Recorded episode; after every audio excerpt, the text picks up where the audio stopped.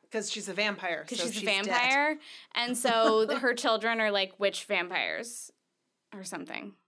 Okay. Anyway, that's Anyway, good That luck is editing that. this, Ben. what. Good luck editing this, Ben. Yeah, sorry, Benjamin. All right. Fuck it, we'll do it live. Are you a good witch or a bad bitch? Bad bitch, bad bitch. I've been a rebel all my life. We will not remain hidden figures. We have names. Oh, if this naughty to rouge your lips, shake your shoulders, shake your hips, and let a lady confess I wanna be bad. I didn't kid you, did I? Well, now you know. Hi, Hannah. Hi, Deanna. What's up? Um, the sky. Oh, you mean with me in life? Sure, the sky works too. Oh, okay. Well, then that's my answer. I'm going with that. the sky. Mm. The sky. Mm-hmm, hmm Yeah. How about you? What? Uh, how are How are you doing? Why are you so awkward? Um. You're listening to a podcast, everybody. Welcome. It's called Good Witches, Bad Bitches. yeah, and it's about ladies, Ladies. and feminine inclined folks. Ladies and ladies doing their thing. Across Ladies the and ladies spectrum and of ladies, time ladies and- and ladies from all over, You know, from everywhere. damn straight. Up, down, left, right. But not in space, as we've already determined. Sometimes space, Well, Janice Foss. you know, yes. Sometimes astronauts, but not aliens. Not yet. outer space. Okay. Cool. Yeah. We talk about ladies. Yeah. So hopefully that's what you're here for. Fingers crossed. If you're not here for that, well, enjoy anyway. Yeah, I mean, stick around. You might learn something. Today is Wednesday, November 7th. And it is, well, the day that this drops. And that means it's the day after Election Day. And we are, of course, taping this beforehand. So we don't know what's happening, but we know that everything's been super stressful. So I'm just going to play a happy thing to brighten the mood or enhance the mood. We don't know. Enhance the damn mood. Let's do it.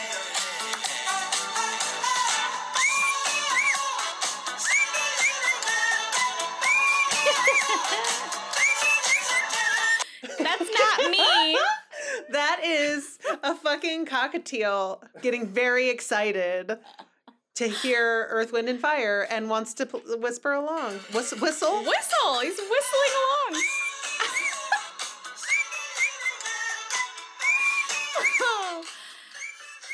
you guys. I this should also mention uh, that this cockatiel is looking in the mirror and bobbing its head, Oh his or her head, while it's singing this beautiful song. And of course, it's a good choice. This cockatiel has good taste. Dude, this explains so much about like our mental state and just It's like, here you, you, know, go.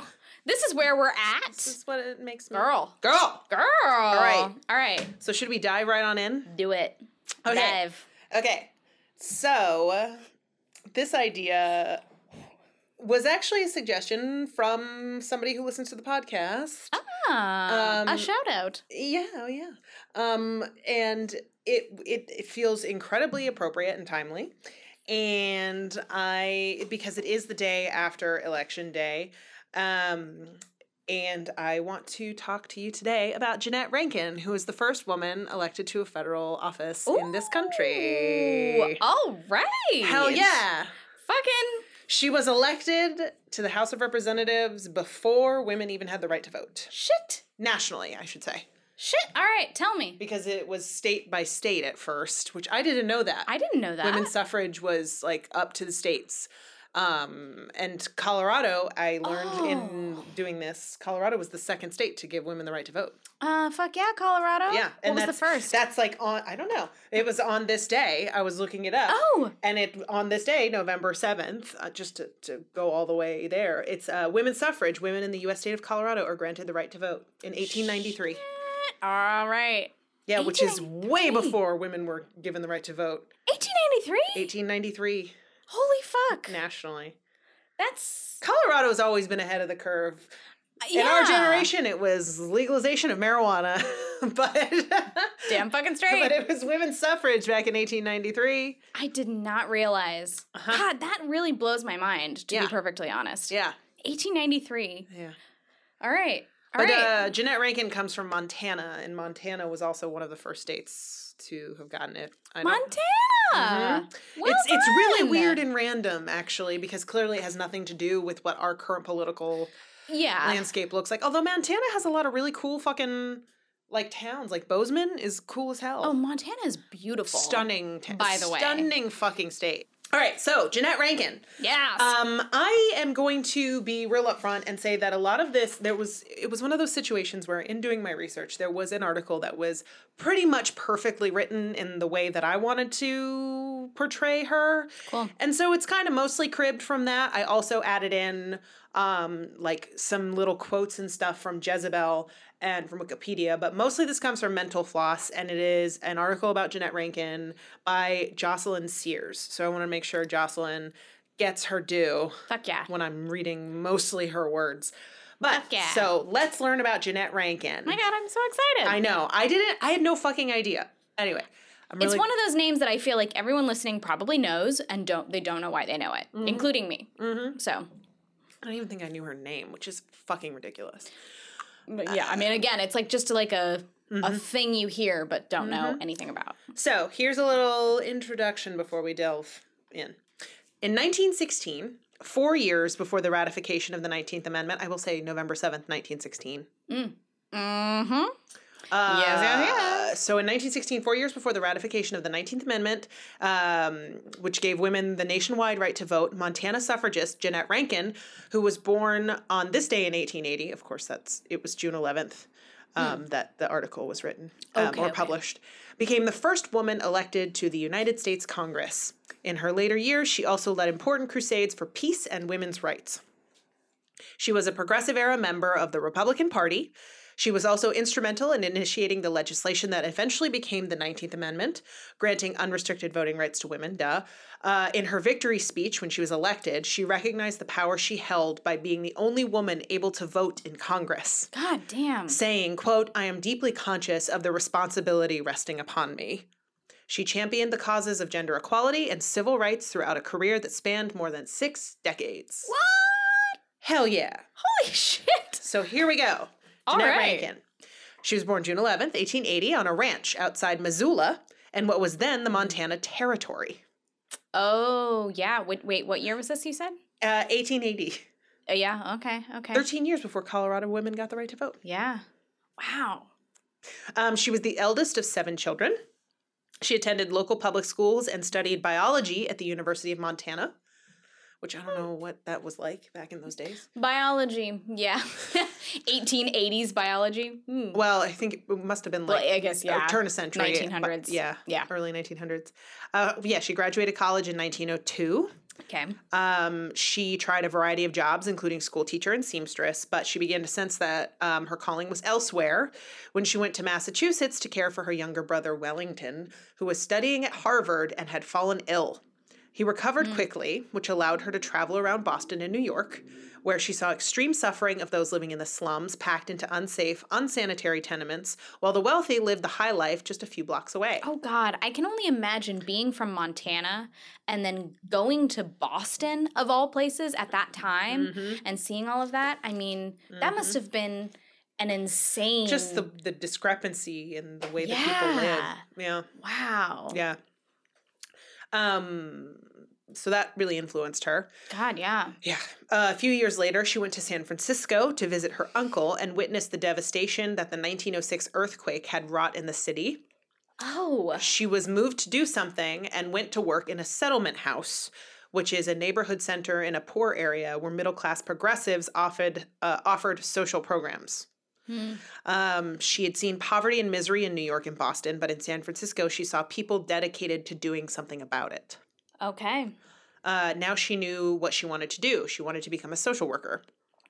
Interesting. So seeing other people doing good works in times of crisis. Right. Well, I mean, Mm, inspired it- her. it totally makes sense where you are confronted with images of stuff that you had previously never context been for. aware of. Yeah. And it makes you very sad and upset, and you're like, well, I don't know what I can do. And then you go Yeah. somewhere where there's an organization or a community of people trying to help, and you go, oh, I can, that's what I can do. Yeah, there are options available. Exactly. Yeah. Um, so in 1908, Hmm. she moved to New York to attend the New York School of Philanthropy, which is now the Columbia School of Social Work. I didn't realize there was a school of philanthropy Well, there was at back then any point. in That's 1908. insane. That's crazy. That's kind of cool though, right? it is. I mean, I wonder what they taught, like what specifically. I'm sure it's just philanthropy is was the the sort of hoity-toity name for social work. Like they didn't really call it social work then, Yeah. because obviously she didn't come from money. She came from a ranch, and Yep. I mean, not like ex- exorbitant money anyway. Yeah. Doesn't seem like yeah. So, do, do, do, do, do. She received her social work degree and moved to Washington State, where she worked at a children's home in Spokane and another in Seattle. Spokane. Yeah. Um, but continuously watching children suffer wore her down, which makes Mm, sense. Yeah. As did the sense that her work with individuals made little difference compared to the decisions made by the men in downtown offices who ran the agencies. Hmm. Gosh, that doesn't seem familiar at all. Right. Wow. So she realized that perhaps social work didn't offer her the best path to forcing substantive change, so she turned her eye to policy, Good for her. which is very, you know, Well, if no one, if no other women at the time were really doing that, and and where she had mostly, f- I mean, for the most part until then, gotten her inspiration was seeing other people doing certain things. Yeah. like if you've never seen someone in politics it, who looks like you, then the fact that it even occurred to her to do that and to like turn to that is really amazing because there was nobody else. Mm-hmm. she's like, Mm-hmm. doing well, that. I n- have a voice that uh, matters, and I would like to offer that perspective. I would like to be a part of this group that, you know, enforces change, like enacts real change. yeah, Um, yeah, Because as long as, because I can do whatever I can within the system, why don't I go somewhere where I can change the system? yeah. which is cool. Uh, she returned to school at the University of Washington. Uh, did it? Well, education it just makes people Well, real, uh, you know, yeah, it makes them free thinkers, and they stop being like afraid of the other. And weird, right? you know, it's really terrible for you, Yep. honestly, getting an education. Right. It's the worst thing you could do. She read one day in 1910 that she could acquire free posters advocating women's suffrage from the school's college equal suffrage league. So this is 1910. Damn, And now, like, think about Colorado's women have been able to vote for 17 years already. God, Colorado makes me real proud. Colorado. So she went and she got a bunch of posters for women's suffrage. She plastered them all over town. And her enthusiasm and work ethic caught the eye of a political science professor named Adela M. Parker, who suggested Rankin become part of the campaign for women's suffrage in Washington state, where uh, which would be on the state's ballot that November. All right, Yep. okay. Women won the vote in Washington that year, and Rankin, invigorated, returned to Montana, where she joined the Montana Equal Franchise Society and gave speeches about accessing the vote. Okay. On February 2nd, 1911, she spoke before the all male Montana legislature, becoming the first woman to do so. she urged them to grant women the right to vote. She evoked the idea of taxation without representation and suggested that women belong in public service as well as in the home, arguing, quote, "It is beautiful and right that a mother should nurse her child through typhoid fever, but it's also beautiful and right that she should have a voice in regulating the milk supply from which typhoid resulted." Ooh, girl. Yeah. Damn. So at that point, she began traveling as a professional suffrage activist, giving speeches and organizing campaigns in New York, California, and Ohio before returning to fight for the vote in Montana, where women's suffrage passed a legislature in 1913 okay. and a popular referendum the following year. She then took a position as field secretary for the National American Women's Suffrage Association, advocating for the vote in several other states from 1913 to 1914. oh, good for her. So she was like, She's all right. literally going to every Yeah. state and fighting for women's right to vote. She got it in Montana, and then was like, She got it in Washington too. in Washington Yeah. and was like, all right, my work here is done and I'm going to move on and go Yep. do this for other people. That's cool. So then in 1916, she decided to run for Congress, Mm. which is just insane to think like no other woman has made it into Congress 1916. before. And she's like, you know what? I've been doing pretty great at this uh, whole getting women the right to vote thing. And now that women in Montana have the right to vote, they're probably going to vote for a woman. God, yeah. You know, you'd think if she ran for Congress in a state where women didn't have the right to vote, I'm sure she wouldn't have won. no. Yeah, no, absolutely. Yeah. Well, and God, you think about it, like the Civil War ended what only 40 or 50 years before 50, 50, years mhm. before that. Mm-hmm. that's not a lot of time. And I ob- obviously like it's a different issue, but it's not a different issue Well, in some ways. intersectionality Like is yeah, super real, yeah. intersectionality, And which is something that the suffragist movement was not was good very at. ignorant of. Yes, Um, on the whole, uh, 100%. on the whole, I actually couldn't. I didn't find like anything in particular about Jeanette Rankin and what she had to say about you know civil rights for people of different ethnicities. But yeah, um, she was certainly very um, much for civil rights in general. So Yeah. I could be wrong, but anyway. but you know, But you never what know. she fought for was still pretty cool. What she Yeah. did, yeah. um, regardless. Yeah. I, I only I the re- the only reason I bring that up is literally just because of like the timing of everything. Yeah. Just how Well, interesting it's all it a is snowball that like that kind of started getting bigger and bigger and bigger. yeah. exactly. Um, her did do. Oh, she came from a family familiar with public service. Her father had been involved in local politics before his death, and her brother Wellington was a rising star in the state Republican Party. Hmm. Um, the one who went to Harvard. He would be Oh. elected Montana's Attorney General in 1920. Randomly. Okay. Yeah, so, a their family, Mm-hmm, of- yeah, All very, right. very active family. Uh, Wellington urged his sister to run Aw. and served as her campaign manager. Oh, Men, see? You Be can do you allies. can do great things. You don't even know. Uh, his political connections plus her experience in grassroots organizing provided for a winning combination. Fuck yes. In 1916, Montana had two at large congressional districts, meaning the entire state voted for both representatives rather than dividing districts based on geography. One of Montana's Democratic congressmen was retiring, and Rankin launched a statewide campaign for his seat. She took campaigning seriously, later recalling that she, quote, traveled 6,000 miles by train and over 1,500 miles by automobile, end quote, during her bid. Whoa. This was marked in con- this was in marked contrast to the quote seven mediocre men end quote that she faced in the Republican primary, who she said quote had too much dignity to stand on the street corner and talk. Oh, don't they always? Politico quotes a contemporary of hers who said she was one hell of a campaigner. Uh, she was one of the ablest campaigners I ever saw, a male state legislator later observed. If she heard of a vote 100 miles up in the mountains or in some isolated canyon up there, she would go up there and see them, drive up there, and it didn't make any difference about the roads. She would go anywhere.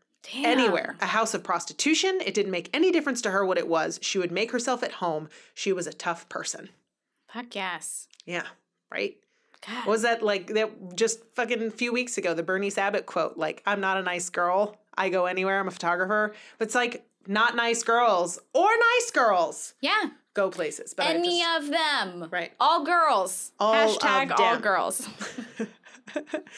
um of course rankin's message in 1916 was a product of its time Politico notes that, like many suffragists of her generation, she tended to frame her appeal in terms of how women were different and might therefore vote and govern differently, differently than men. I mean, I think back then they kind of just chalked it all up to men and women are just different as opposed to like men and women are raised to be different.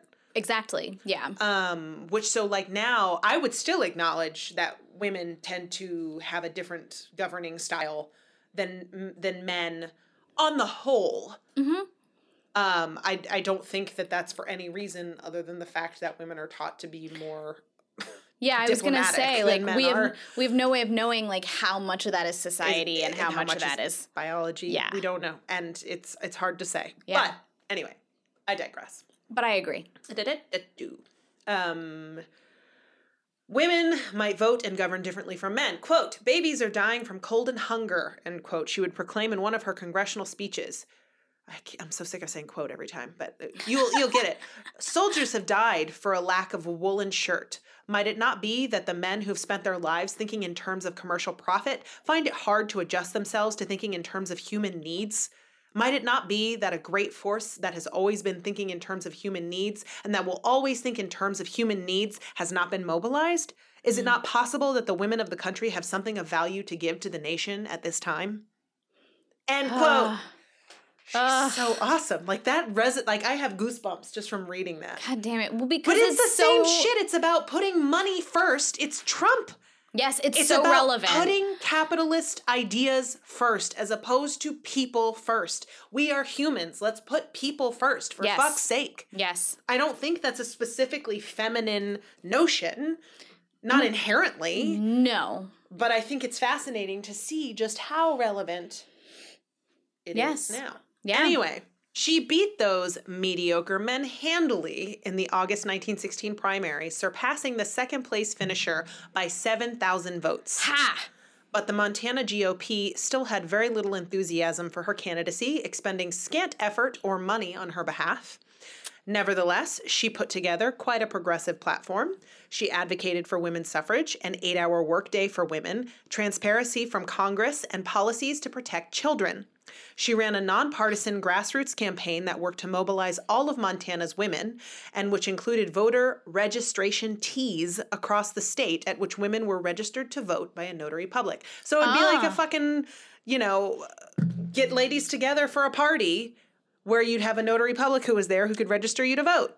Oh my god. That's a great idea, I was gonna say let's do that. right? That sounds awesome. Yeah. She came second in Montana's at large congressional race, meaning she secured one of the two available seats One of two. on her first try, Good I will God. say, Wow. which is awesome. Go Jeanette. Yeah. But in those days, ballots were counted by hand, and that took a long time.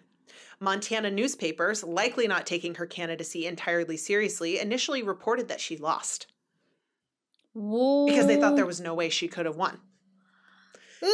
It wasn't until three days later that the papers had to change their tune because she was headed to Congress. It's like she got word from Washington, not from her own fucking newspapers, her own state. It was like they were like, oh no, yeah, it's you.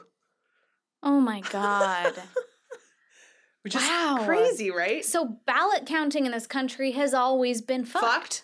Cool. Well, no, it's not even that the no, the ballot counting was fine. It's that newspapers Okay, yeah. just assumed Yes. and yes. jumped on top of the ball. Yeah. They were like, "Oh, well, she lost. Too bad." Fair. Because they could not foresee a world that she would win. So they thought that they they weren't even Man. they didn't even think they were taking a risk in printing that she lost. Suddenly, of course, journalists across the country were clamoring to interview and photograph the nation's first congresswoman. Photographers camped outside her house until Jeanette had to issue a statement saying she was no longer allowing photos and would not leave her house while there is a single cameraman on the premises.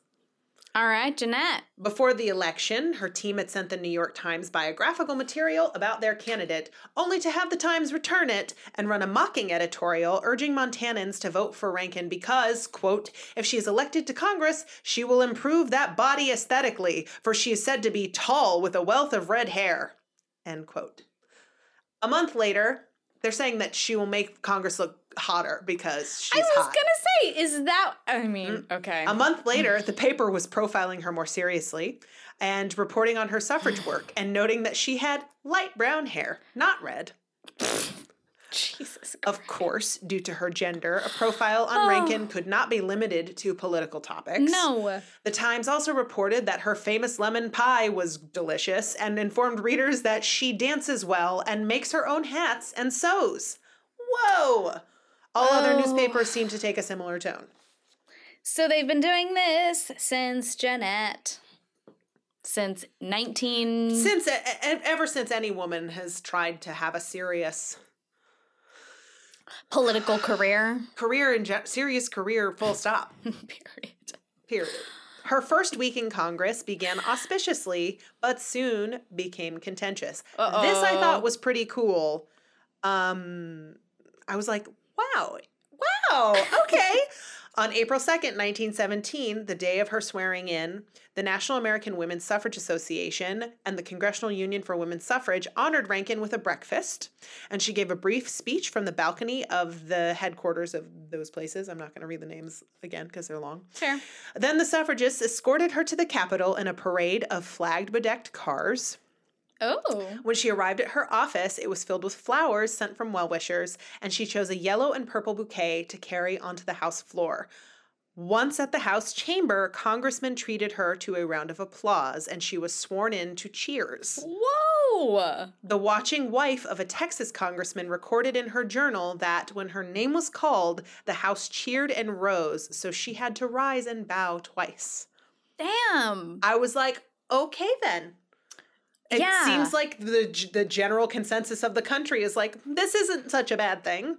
Yeah, of the that is- congressman anyway. That's very different than what I And expected. of course, it's completely non-threatening to have one woman sudden one woman. right. They're all up saying, "Oh, well done, little little lady. You're, you've done so well." The point is that um, it's nice that they were happy for her, and she Yes. wasn't. She didn't show up and, and to a room full of dudes being like, "What the fuck are you doing?" here?" Ignoring her and turning th- turning their back. Be like, and- "Nah, nah." yeah, no, that's nice. I mean, that's a Yeah. surprise for me. Yeah.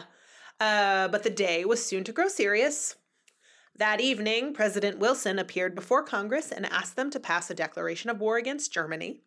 So, pretty serious first day on the job. The Germans had recently resumed unrestricted submarine warfare, and though Wilson had been reelected on the slogan, he kept us out of war, the president now believed the time for military action had come. Two days later, the Senate passed a declaration of war with only six dissenting votes, and the House would convene to vote the following day. Rankin was uncertain about what to do. She was a pacifist, but was under pressure from her brother Wellington, who urged her to issue a, quote, man's vote, i.e., in favor of war, telling her Mm. that anything else was career suicide. Some suffragists were also lobbying for uh, uh, lobbying her for a yes vote. Other suffragists they believed a no would make women look too sensitive for politics. Right. If that's her very first vote, her very first vote in office. Mm-hmm. and the pressure on her is enormous to be like, this is how women are going to behave. yeah, in let's Congress. prove them wrong, but let's also like vote But, but with our her interests. whole platform is about her being a pacifist. Yes. So she's like, well, I was elected because of this part of my personality, partly, Jesus. and my platform. But now, That's a shitty but first now, if you decision. vote no, you have you have a weak will of a woman.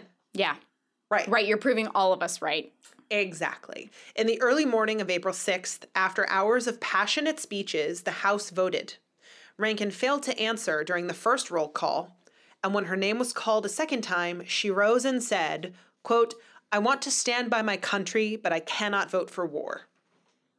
Okay. 49 congressmen joined her in dissenting, but the declaration of war passed the House anyway. Ah, shit. Walking home, Wellington told Rankin that she would likely never be reelected, and her vote did earn her copious negative press coverage. Fuck you, bro. He, it's he's not wrong. Ugh. But Rankin Whatever. did not regret her choice. Years later, she commented, "I felt the first time the woman had a chance to say no to war, she should say it." For I many, think that was a good a good call. I think so too. But I mean, Germans were being pretty fucked up. I get it, but I I think that I think that voting within like what she believed and What what, your she had platform run on, is. what her platform was versus what like people well, especially said. when you have a feeling it's going to pass anyway, but you still Yeah. stick true to your to your morals Yeah. and your responsibilities and what you feel you need to do. Yeah. You stay true to yourself. That's Yeah. that's uh, admirable. yes, Yeah. Um, for many, Rankin's rejection of war was a sign of her excess feminine emotion, and newspapers reported that she had wept, trembled, and even swooned while delivering her vote. fuck you, Fox News, Jesus, It was the New York Times. whatever New York Times, fuck you. She was, quote, overcome by her ordeal, declared the New York Times. The humor magazine judge took issue with not uh, not with her vote, but with her apparent manner. Quote, it was because she hesitated that she was lost. If she had boldly, stridently voted no in the true masculine form, she would have been admired and applauded. Blech. What does that mean?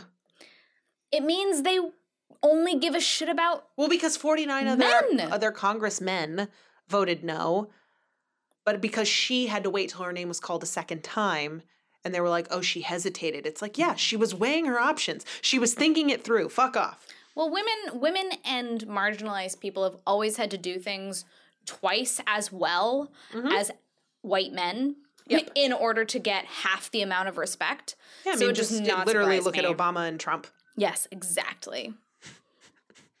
exactly. Mm, Whatever. I know. According to eyewitnesses, however, Rankin did not sob, faint, or otherwise display any, quote, feminine weakness. However, several of her fellow lawmakers did weep. Oh. Um, suffragist Maud Wood Park, who watched from the gallery, noted that, quote, she may have shed a few tears before or after she voted, but if so, they were not evident in the gallery. Whereas the Democratic floor leader, Claude Kitchen, the nth degree of the He Man type, broke down and wept both audibly and visibly during his speech against the resolution. End quote. And Oh, here's, but she's the one getting reported on right. Here's the thing: is weeping is not a fucking issue. It's the fact that because if men do it, then it's fine. If men do it, it's because there's a good reason to do it. Women cry at everything. New York Congressman Fiorello LaGuardia, that's a familiar name. ha Later told reporters that though he didn't notice Rankin crying, his vision had been obscured by his own tears. Thank you. Quote, it was no more a sign of weakness for Miss Rankin to weep. If she did, then it was for Congressman Kitchen to weep. Suffragist leader Carrie Chapman Catt told the New York Times. Hell yeah. Boom. Uh, so something else that she did that was pretty cool is that she fought to make women's citizenship independent of their husbands, which is a thing that I didn't even Wait. know. Wait, wait, wait, wait, wait, wait, wait, wait, wait, wait. I'll explain. Thank God.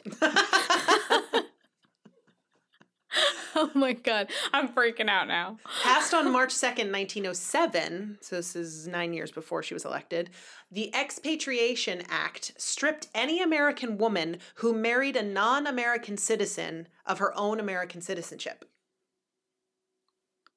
Ah. So your citizenship as a woman was dependent on the citizenship of your husband. Huh. 1907. Following the legal tradition of couverture, couverture, coverture, the Expatriation Act of 1907 asserted that upon marriage, a wife's legal identity was collapsed into that of her husband. This act understandably caused many problems for many American women, but the Supreme Court upheld the law in 1915, ruling that marriage of an American woman with a foreigner is tantamount to voluntary expatriation. Isn't that insane? I can't. I can't. Because of course, if a if a non-American woman married an American man, she became an American. I can't even. If it, it, literally the other way around, both are American.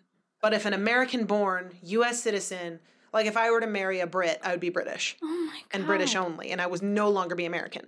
Fuck. Um, in 1917, Jeanette Rankin introduced a bill to amend this act to protect married women's citizenship.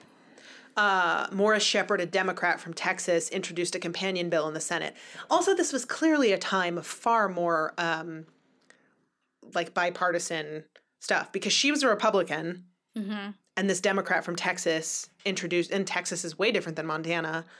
I mean, in many ways, uh, introduced the companion bill in the Senate. So she Yeah. she came up with the bill in the House, and and he came up with one in the Senate. Okay. They're from opposite parties, but they wanted the same thing. Well, I mean, Democrat and Republican i- in those days didn't didn't h- have the same like social element that it does now that both Right. parties have now Right. that have sort of differentiated us in extreme ways. Mm-hmm. Like back then, they were very specific political, economical things. Yep. They were not like we should des- deny half the people who live in this country certain rights. Yep. Like that wasn't part. I mean, it was, but okay. I'm getting off topic. But that All was right. not a that was not uh, uh, an issue exclusive to a single party. Like Yes. being being uh, a person who believed that women didn't deserve to vote. I don't think was exclusive to either party. It's just you Exactly. either believe that or you didn't. But by this time, the United States had entered World War One. And anti foreigner sentiment, especially anti German sentiment, was at a fever pitch, which is interesting to think of because I know that my mom's family had like just come into America like 10 years before that. Bless you. Oh, Um, so, like the anti German sen- sentiment, like that was a lot of uh, prohibition too. yeah. A lot of it stemmed from the fact that a lot of breweries were run by Germans because Germans made beer. Wow. And they wanted to stick it to the Germans. During a series of hearings before the House Committee on Immigration and Naturalization, congressmen and other men presenting testimony showed little empathy for American women who would marry foreigners and expressed worry that allowing such women to retain their citizenship would allow them to aid or protect German spies. History repeats itself so much. Over and Holy over shit. and over and over. humans never learn. It's just they think that because it's a different group that we're fucking marginalizing. Like it's not Germans anymore. But just because we think it's a different group, Well, especially in America, because God like at the damn very it. least, like in Germany, in Germany they teach their own history in Oh, you excruciating mean how we glorify the detail. Confederates? and we glorify our history in terms of like, oh, Americans won everything, and and really the Trail of Tears was just like you know a, a long hike, and you know all of these like Sure. stupid little things that we do and talk about where the the white patriarchal Americans who founded this country don't actually bear any blame to the things that happened and continue to happen. And so we never learn from our history. We never learn from our mistakes because we don't talk about them. We don't talk about it. Yeah. Anyway, rant over. hashtag and rant. Nope, slash and rant. Yeah. Um, so Sorry. American women Feeling would, very would ranty clearly, right I now. know, me too, would clearly uh, marry German spies and not even know it because they're just dumb women. They wouldn't know. We're dumb. Um, Rankin spoke assertively in the face of derision from her fellow lawmakers. Of course, when Representative Harold Knutson, a Republican from Minnesota, remarked, quote, "The purpose of this bill, as I understand it, is to allow the American woman to eat her, eat her cake and still have it." Rankin coolly replied, quote, no. We submit an American man has the right to citizenship regardless of his marriage, and that the American woman has that same right. Period. End quote. But despite Rankin's forceful defense of her bill and testimony from women about its necessity, it was tabled by the committee. Duh. It would take several more years for women's citizenship to be protected in the same way as men's. In 1922, after the war had ended and after the 19th Amendment was uh, ratified, uh, Representative John L. Cable from Ohio sponsored the Married Women's Independent Nationality Act.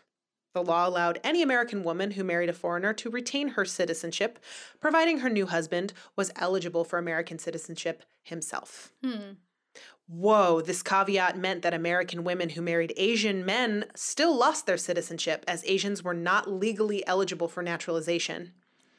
Chinese immigrants, for example, gained access to naturalized citizenship only in 1943. What? 1943. while all race based requirements for naturalization were eliminated in 1952. Oh. oh my God. In 1931, Congress introduced a series of bills removing the final restrictions on married women retaining their citizenship. That's insane. Which year?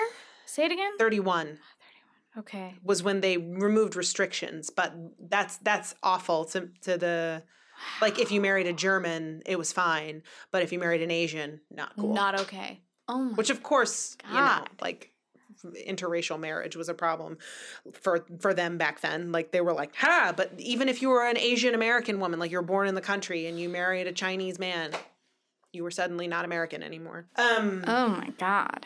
Rankin had seen things.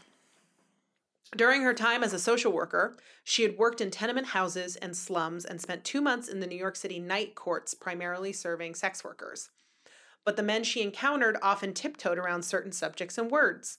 One euphemistic discussion with why male lawmakers, nope, one euphemistic discussion with male lawmakers about, quote, communicable disease prompted Rankin to explain if you mean syphilis, why don't you just say so? Where they Fucking were like, right. They were st- they were tiptoeing around saying that word because there was a woman in the room. She's like, just fucking say syphilis. want to see the word. You're It's gonna fine. faint on that couch over there. right. Another time during a House hearing about women's suffrage, Dr. Lucien Howe testified that women should not be given the vote because the infant mortality rate is too high in the US, so women must devote all their attention to taking care of children and not waste any time on politics. He ranted about the number of children who become blind because their mothers pass gonorrhea onto them and because the mothers lack the intelligence to treat the baby's eyes with silver nitrate drops. Rankin took him to task. Quote, how do you expect women to know this disease when you don't feel it proper to call it by its correct name? Do they not, in some states, have legislation which prevents women knowing these diseases? And only recently, after women's work for political power, were women admitted into medical schools? You yourself, from your actions, believe it's not possible for women to know that the names of these diseases. Pause. Dr. Howe says, I did not like to use the word gonorrhea. She says, Do you think anything should shock a woman as much as blind children? Do you not think they ought to be hardened enough to stand the name of a disease when they must stand the fact that their children are going blind? Oh my She's God. like, she's like, why the fuck? Excuse me, you're afraid to say the fucking word, and you think that's more horrifying than the disease itself, which they see every fucking day. Someone get this guy a Also, fainting why do couch. these women have gonorrhea? Probably because their husbands are out fucking around. Usually that's the reason. That was usually the reason back then. Oh my god. Whew. I think I just channeled Jeanette Rankin for a second. I'm Wait. like all sweaty. We've both been a little ranty tonight. Ranty, ranty, ranty. So obviously, mothers and babies were very important to her, and she was able to do politics at the same time. Imagine that. Um, Thank God. when she was first elected, the magazine Town Development dubbed her the baby's advocate, an image that she certainly cultivated. To avoid alienating voters by put off by a female candidate, Rankin presented herself as a traditional feminine woman, a mother for the nation's children, saying during her campaign that, quote, there are hundreds of men to care for the nation's tariff and foreign policy and irrigation projects, but there isn't a single woman to look after the nati- nation's greatest asset, our children. Boom, it's boom. so true. Yep. And half of those children are men who are going to grow up to be the people looking after tariffs and blah, blah, Right. blah. Like, you want someone Right. looking after your interests Yes. as a child. A 1918 report from the Children's Bureau on maternal and infant mortality rates shone a harsh light on that reality. As of 1916, over 235,000 infants died per year in the United States, Ooh. while 16,000 mothers died in childbirth. Many of those deaths were preventable, but American women, especially in rural areas and among impoverished families, often lacked adequate prenatal and obstetric care. Rankin worked with the Children's Bureau to develop pioneering legislation, H.R. 12634, that Hmm. would address these issues. The bill proposed cooperation between the states and federal government to provide education in maternal and infant hygiene, Ooh. funding for visiting nurses in rural areas and hospital care for new mothers, and consultation centers for mothers. It would have become the nation's first federal welfare program Whoa. about looking after the welfare of people. Gosh. Imagine. Wow. Unfortunately, the bill Oh. never made it to the floor. Oh, However, after Rankin had left the House, Senator Morris Shepard and Representative Horace Towner, the name Horace needs to make a comeback, um, resubmitted a somewhat watered down version of her legislation in 1920. Thanks, I'm naming Laura- my first child Horace after you. Thank you. You're Yeah. not having kids. Don't tell anyone that. um, thanks largely to the urging of women's groups, who now represented millions of new voters, President Harding endorsed it. Millions. and Rankin lobbied for the offspring of her legislation while working for the National Consumers League. The offspring of her legislation, because it was the watered down. I like that. Um, President Harding signed the Shepard Towner Act into law on November 23rd, 1921. Unfortunately, thanks to opposition from the American Medical Association and other powerful interests, it wasn't renewed by Congress in 1927 and was defunded in 1929. Ugh. Hashtag lobbyists, am I right? Yeah. Maybe we should get rid of them. You'd think. That would be great. Yeah. After Rankin's election, the Montana legislature divided the state geographically into two congressional districts. Whoa. This made reelection essentially impossible for her, as she lived in the Democrat heavy Western District, cut off from her base of farmers in the eastern part of the state. Oh. Fun. Early gerrymandering. Yep. Um, in order. Started- yeah, way early.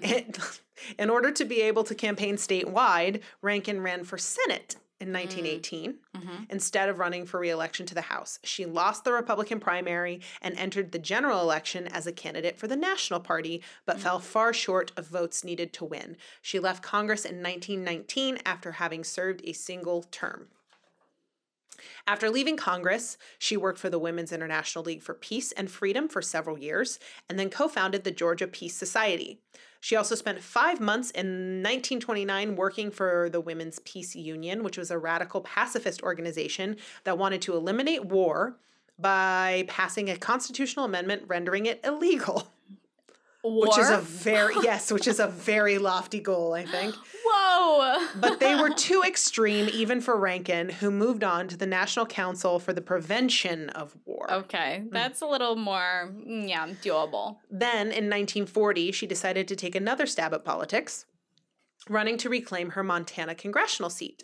Thanks Hmm. to endorsements from prominent Republicans like New York Mayor Fiorella LaGuardia, Hmm. she won, rejoining Congress over 20 years after finishing her first term. Whoa!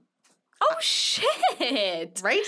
Okay, Uh, back but- in the fucking game. Back in the game. I mean, she was still working, but like she's back in the You know. the, the, the government game. Yes. As fate would have it, Rankin found herself once again in the position of voting on a declaration of war.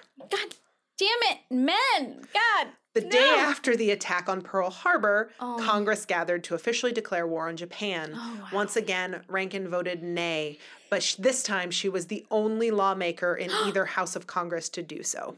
Ooh. Oh. Because Pearl Harbor was pretty bad. Oh, yeah. Oh God. I mean, it was bad, but Jesus. Yeah. Uh, mm. But I mean, she was still like sticking to her. the only one. only one. Before she had forty nine people. she was with one of her. 50. One of fifty. Yeah. Wow. And now Now she she's was the, the only only- one. Man. I mean, and currently we live in a time of like diplomacy being undervalued, ironically, because it's seen as, as like a feminine pursuit. Or yeah, because weak. Equal. yeah, Yeah. and Feminine and- is and- equal, and so. military equals masculine might, which is funny because we have more women in the military than we ever have, and we have more like men are in diplomatic positions all the time, like whatever. No. Yeah. It makes no sense. It's just that you can't. It's like rah rah la boom ba when you fucking are able to go. Look, we fucking bombed the shit out of him instead of going. We were in a room for a really long time and we talked it out, and now nothing's gonna happen because we talked it out. Yeah. It's less dramatic. Yes. it's less. It's less Oh popcorn my God. eating. Men are so dramatic. She's the only lawmaker to vote no when she declared, "quote As a woman, I can't go to war, and I refuse to send anyone else." A chorus of hisses and boos arose from the house gallery, and her sort of mentality was, "I shouldn't send other people to fight. I can't go fight." So I shouldn't be the one in charge of sending other people to do so. All right. Fair. Which makes sense. Yeah. And I think everybody was like, she's the only one to say no. And everyone else is like, how are you not It was on such a- board with this? yeah. Such a fucking contentious time. Yeah. Um, journalists mobbed her as she tried to leave the chambers, and she, Mobbed her? yeah, she hid in the house cloakroom until Capitol policemen arrived to escort her safely back to her office. Oh my God. There was no way for her to recover politically from this, and she declined to seek a second term. Oh.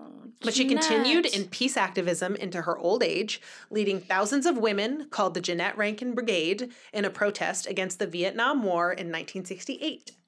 Then in her 90s, Rankin was contemplating another run for the House when she died in 1973. She was Wow. contemplating trying again. She was like, "All right, here we are, post Vietnam War. Like, they pulled us out. What was it, 1968 or something like that? Mm-hmm. But shit is still not great. She just kept wanting Maybe to I say no to will- war, no to war, no to war. That was like her steadfast flag, line in the sand. God, Um, Jeanette, right? ugh, 93. Jeanette. Uh, random side note, Oh, like Jeanette. another weird sort of like there have been academic debates about this. So she never married Okay, in her lifetime. Um, she maintained a lifelong close friendship with the noted journalist and author Catherine Anthony, but they were allegedly never romantically involved because Catherine Anthony had a lady life partner of her own, oh, um, Elizabeth Irwin, founder of the Little Red Schoolhouse in New York City. So, biographers tend to disagree on her sexual orientation, but the general consensus is just that she was too consumed by her work to pursue any stable personal relationship anyway. well, and guess what? You don't have to have sex with a person in order to be like romantically involved with them or to love them or Sure. you know, have a lifelong partnership with them of some kind. Sure. But the point is just that Yeah. she never married. She was married to her work. Wow. Spent her whole life saying no to war, Oh, Jeanette. right? Oh, God. Noted Republican Jeanette Rankin. Wow. Let's be more like Jeanette, everybody. Let's be more like Jeanette. Not necessarily even in the say no to war aspect, although, like, obviously, Pacifism's pretty cool pacifism is in great. general. but also, just the, you know, equality of the sexes is pretty great too. And that's something we still don't actually have. So, you know, yay, Jeanette. Yay, Jeanette. Yay, Jeanette. Yay, Jeanette. Woohoo. Well done. So, on this, the Great job. 102nd anniversary of her election to Whew. Congress. Wow. Wow. Damn. Well, and that is also sort of a congrats on voting for those of you who maybe did. And, um, you know, ladies in politics and politics and Hell yeah. Feminists This- and politics. this country. um, It's always contentious, but I feel like, I don't know, we'll get, we'll get there at some thank you, point. Hannah. Yeah. I appreciate your optimism. yeah. It's very necessary. Um, I have some on this day in history. Uh, If we want to delve into that, there was quite a do. few, especially because it's election season. So there's a lot of really exciting shit that happened. Obviously, of course, again, happy 102nd anniversary to the election of Jeanette Rankin to Congress, first female Congress person. Um, 1492, November 7th, the En- Ensisheim meteorite, the oldest meteorite with a known date of impact, strikes the Earth around noon in a wheat field outside the village of Ensisheim, Alsace, France. 1492. Wow. All right. I was gonna say, did Columbus see it? But I guess not because it No, was because in he was France. gone. He was. He was off trying Lost to rape a on the lot of ocean. indigenous populations. Yeah. yeah. Yeah. Uh, Speaking Um, Wow, all of, uh, right. of Columbus's bullshit, um, when fucking with native peoples. Oh, fuck. 1811, so this is way after his time, but still. Uh, Tecumseh's War, the Battle of Tippecanoe is fought near present day Battleground, Indiana, United States. So this Oh. is the anniversary of the Battle of Tippecanoe. okay. All right. November 7th, 1837. In Alton, Illinois, abolitionist printer Elijah P. Lovejoy is shot dead by a mob while attempting to protect his printing shop from being destroyed for a third time. What the fuck? What? Because he was an abolitionist oh my god. in 1837, which was pre Civil War. Even though it's in the North, it's Illinois. Although Illinois is kind of on the cusp, depending where you are. Yeah. Yep. Jesus, people fucking suck. Mm-hmm. November 7th, 1874, a cartoon by Thomas Nast in Harper's Weekly is considered the first important use of an elephant as a symbol for the United States Republican Party. Oh. Well. 1874. 1929, in New York City, the Museum of Modern Art opens to the public. Damn. Yeah. November 7th, 1929. Moma. MoMA. Still good still good stuff. All right, Moma. Right. You do you. I don't November love you, but- 7th, 1967, Carl B. Stokes is elected mayor of Cleveland, Ohio, becoming the first African American mayor of a major American city. Wait, what year? 1967. Damn. Fuck yes. Right in the heart of that civil rights stuff. Shit. Civil rights stuff. What a euphemistic way of putting that.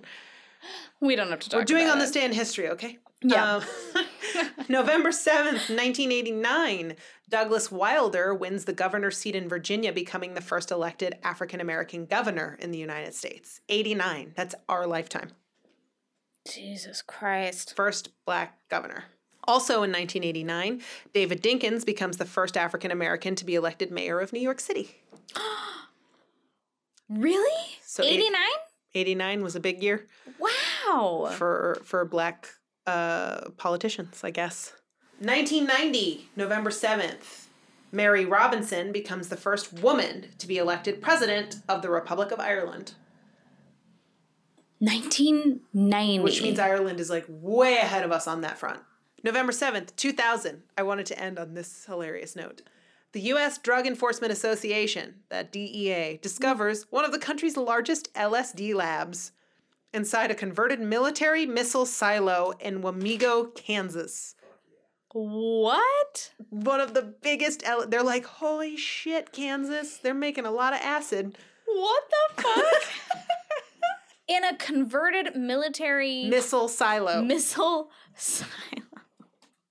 Oh my god. Who fucking knew? What the fuck? There's a lot happening. I feel like this is gonna be a long episode because my notes were really long. But Jeanette, Whatever. Jeanette is amazing. Yeah. Jocelyn had a lot of really good shit to say about her, Dude. with many of our interjections, but you know what? and Jezebel and Wikipedia. Yeah. I and didn't- I Mm-hmm.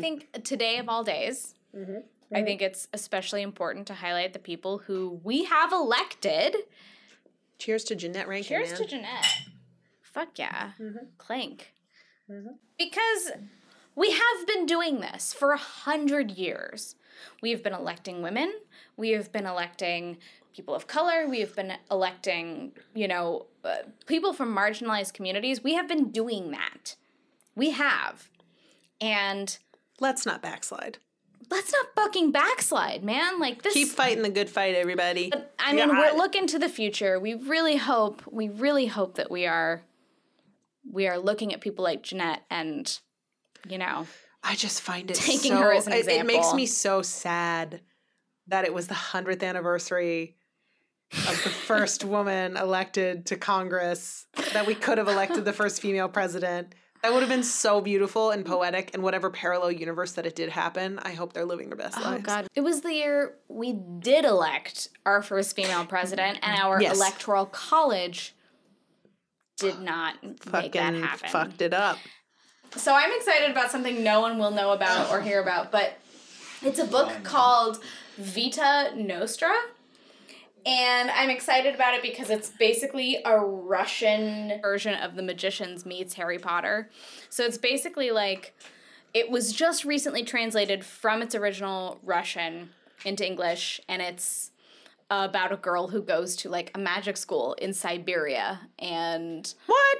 yeah, and that's that's what I'm excited about because I'm I have not even read it and I'm dying to read it and I've been thinking about it all weekend.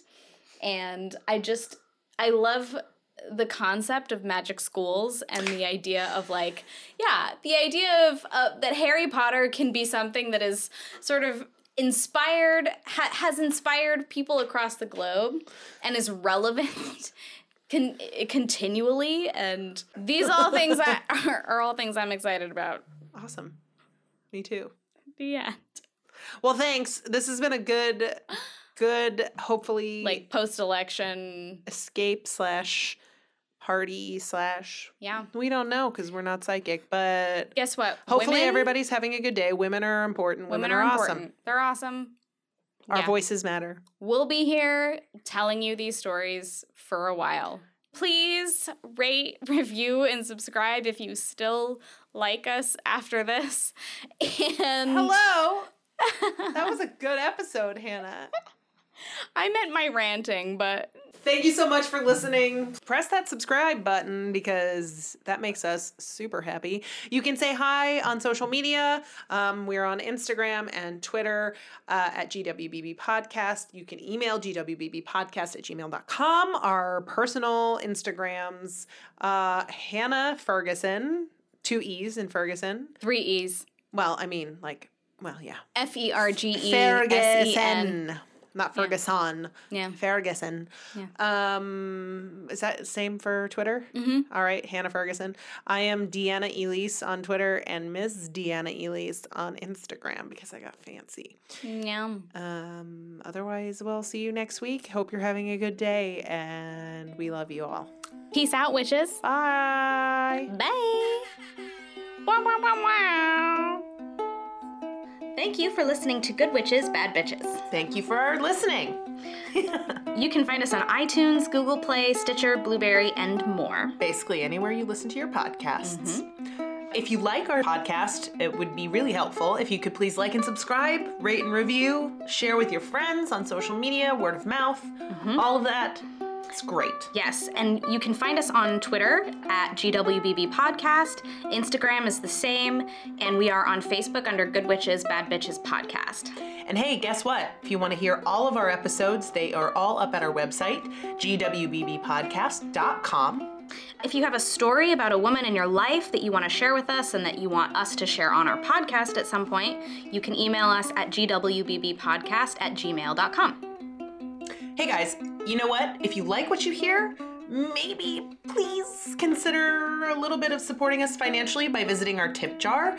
Um, the link is in the show notes. Every little bit helps. It just kind of makes it so that we can keep this going so that it has some longevity. So just think about it. See, see how you feel about it. Or you can support this podcast directly by buying us a coffee on Our Ko-Fi. So that is ko-fi.com slash gwbb podcast. Um, coffees start at $3 because that's generally the price of a fancy coffee and it just helps us keep the ship going. Good Witches Bad Bitches is produced by Moonbounce and powered by Pinecast. boom, boom, boom. Thank you so much for listening. Thank you so much for listening.